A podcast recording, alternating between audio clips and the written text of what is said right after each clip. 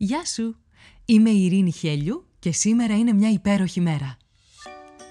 Με ένα νέο επεισόδιο κάθε πρωί ξεκινάμε τη μέρα μας μαζί και βρίσκουμε αυτό το κάτι που μπορεί να κάνει αυτή τη μέρα ξεχωριστή. Ό,τι και αν συμβαίνει. Είτε όλα γύρω σου μοιάζουν ένας πεντακάθαρος ουρανός γεμάτος πυροτεχνήματα, είτε μια ατελείωτη συννεφιά που σε ρουφάει χωρίς τελειωμό, όσο μισογεμάτο ή μισοάδιο κι αν φαίνεται να είναι το ποτήρι, εσένα σου δίνεται ένα μοναδικό δώρο. Η ευκαιρία να ζήσεις άλλη μια μέρα.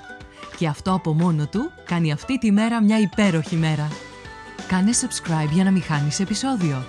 Φόρεσε τα γυαλιά της ευγνωμοσύνης και έλα να βρεις τη φωτεινή ματιά ακόμα και στην πιο σκοτεινή ημέρα. Ώστε να λες με κάθε καιρό, σήμερα είναι μια υπέροχη μέρα. Καλημέρα, καλημέρα. Όλη η μέρα είναι και σήμερα μια υπέροχη μέρα. Και είναι υπέροχη επειδή υπάρχει η πολλαπλή νοημοσύνη. Δηλώνω ευγνώμων για τη Wikipedia που μου έδωσε τις πληροφορίες και συνεχίζω. Η θεωρία των πολλαπλών τύπων νοημοσύνης συνοψίζεται ως εξής. Η νοημοσύνη μας χωρίζεται σε εννέα τομείς, οι οποίοι έχουν την έδρα τους σε διαφορετικά σημεία του εγκεφάλου μας. Είναι εξίσου σημαντική όχι όμως και το ίδιο ανεπτυγμένη σε κάθε άτομο. Όπως όλοι, έτσι και εσύ έχεις ένα συνδυασμό των εννέα αυτών ειδών νοημοσύνης. Αυτή η τυχαία κατάταξη των δυνάμεων και αδυναμιών σε καθιστά μοναδικό. Αν κάτι σε ανησυχεί ως προς κάποιο είδος νοημοσύνης, μην ανησυχείς, διότι ο καθένας από εμάς μπορεί να αναπτύξει τις νοημοσύνες του σε επαρκές επίπεδο, με ενθάρρυνση, εμπλουτισμό και κατάλληλη καθοδήγηση. Με ευγνωμοσύνη στον Howard Gardner που έδωσε αυτή την ποιοτική διάσταση στη νοημοσύνη, ας δούμε με περισσότερη λεπτομέρεια για τι πράγμα μιλάμε. Υπάρχει η λογικομαθηματική νοημοσύνη.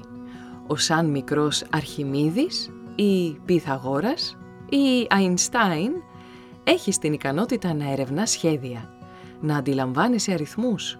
Έχει την αφαιρετική ικανότητα και την ικανότητα επαγωγικής και απαγωγικής λογικής έχεις επιστημονική σκέψη και είσαι δυνατή στην έρευνα, καθώς και στην εκτέλεση σύνθετων υπολογισμών. Είσαι αστέρι στη στατιστική και αγαπάς τον εαυτό σου γι' αυτό. Αν αγαπάς τρελά την Όπρα Winfrey, είναι γιατί σε μάγεψε η διαπροσωπική νοημοσύνη της. Η ικανότητα να καταλαβαίνει τους άλλους ανθρώπους, να επισημαίνει τους σκοπούς, τα κίνητρα και τα ενδιαφέροντά τους και να αλληλεπιδρά με τους άλλους δάσκαλοι, γονείς, πολιτικοί, ψυχολόγοι και πολιτές βασίζονται στη διαπροσωπική νοημοσύνη για να ολοκληρώσουν την εργασία τους. Από την άλλη μεριά υπάρχει η ενδοπροσωπική νοημοσύνη. Πρόκειται για την ικανότητα για κατανόηση των βαθύτερων αισθημάτων, επιθυμιών και ιδεών του εαυτού. Εάν αξιοποιείς και εμπλέκεις αποτελεσματικά όλα τα άλλα είδη νοημοσύνης, γνωρίζεις τις αδυναμίες σου, τα συναισθήματά σου τους στόχους και τα κίνητρά σου και είσαι συνειδητής στις αποφάσεις και στις επιλογές σου, με άλλα λόγια διαθέτεις αυτογνωσία και αυτοαντίληψη, τότε σκοράρεις ψηλά σε αυτού του είδους την νοημοσύνη. Για αυτή δουλεύουμε σε αυτό το podcast. Να γνωρίζεις ότι βρίσκεσαι σε εξαιρετικό δρόμο που το ακούς. Με μετριοφροσύνη το λέω.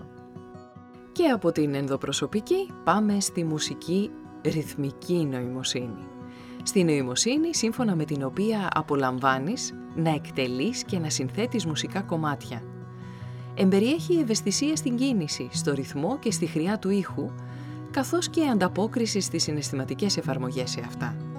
Αν μαθαίνεις καλύτερα μέσω της ανάγνωσης, τότε είναι πιθανόν αυτή η νοημοσύνη να είναι πιο ανεπτυγμένη σε σένα. Αν μάλιστα χρησιμοποιείς τραγούδια ή το ρυθμό για να μάθεις ή να απομνημονεύεις πληροφορίες, τότε πατάς δυνατά σε αυτό το πεδίο.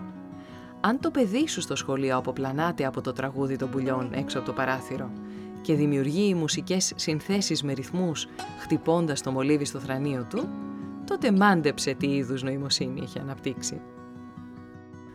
Τώρα πάλι αν σχηματίζεις παραστατικές ή χωρικές αναπαραστάσεις του κόσμου και το έχεις ευκολάκι και αν μπορείς να θεωρείς τα πράγματα από διαφορετική οπτική γωνία, αν διαθέτεις πολύ ισχυρή οπτική μνήμη, καλλιτεχνική τάση και φαντασία, αν έχεις πολύ καλό προσανατολισμό στο χώρο και συντονισμό χεριών και ματιών, πράγμα που είναι χαρακτηριστικό και της σωματικής αισθητικής νοημοσύνης που θα μιλήσουμε αύριο, τότε η χωροταξική νοημοσύνη είναι ένα δυνατό σου χαρτί.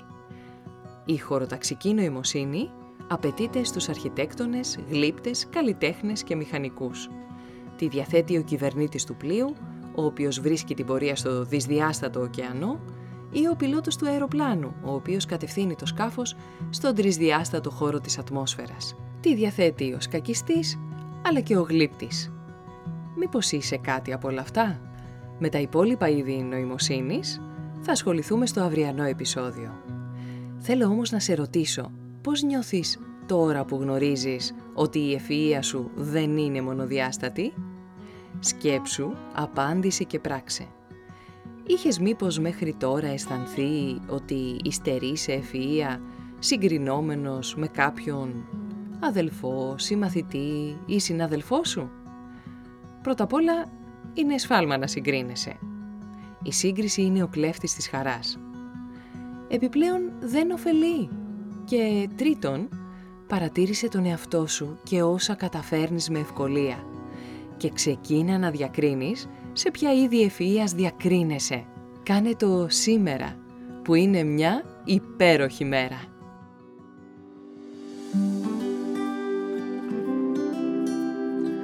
Ήταν ένα ακόμα επεισόδιο του podcast «Σήμερα είναι μια υπέροχη μέρα». Στο τέλος του επεισοδίου υπήρχε ένα ερώτημα για σένα. Απάντησέ το, μπες στη δράση και χτίσε μια ομορφότερη μέρα για σένα και τους γύρω σου. Αν νομίζεις πως υπάρχει κάποιος που μπορεί να υποφεληθεί από το podcast, κοινοποίησέ του το επεισόδιο. Αν δεν το έχεις κάνει ήδη, μπες στην πλατφόρμα που ακούς το podcast, βάλε αστεράκι και άφησε το δικό σου σχόλιο. Με αυτό που κάνει τη σημερινή μέρα μια υπέροχη μέρα για σένα. Ραντεβού αύριο το πρωί.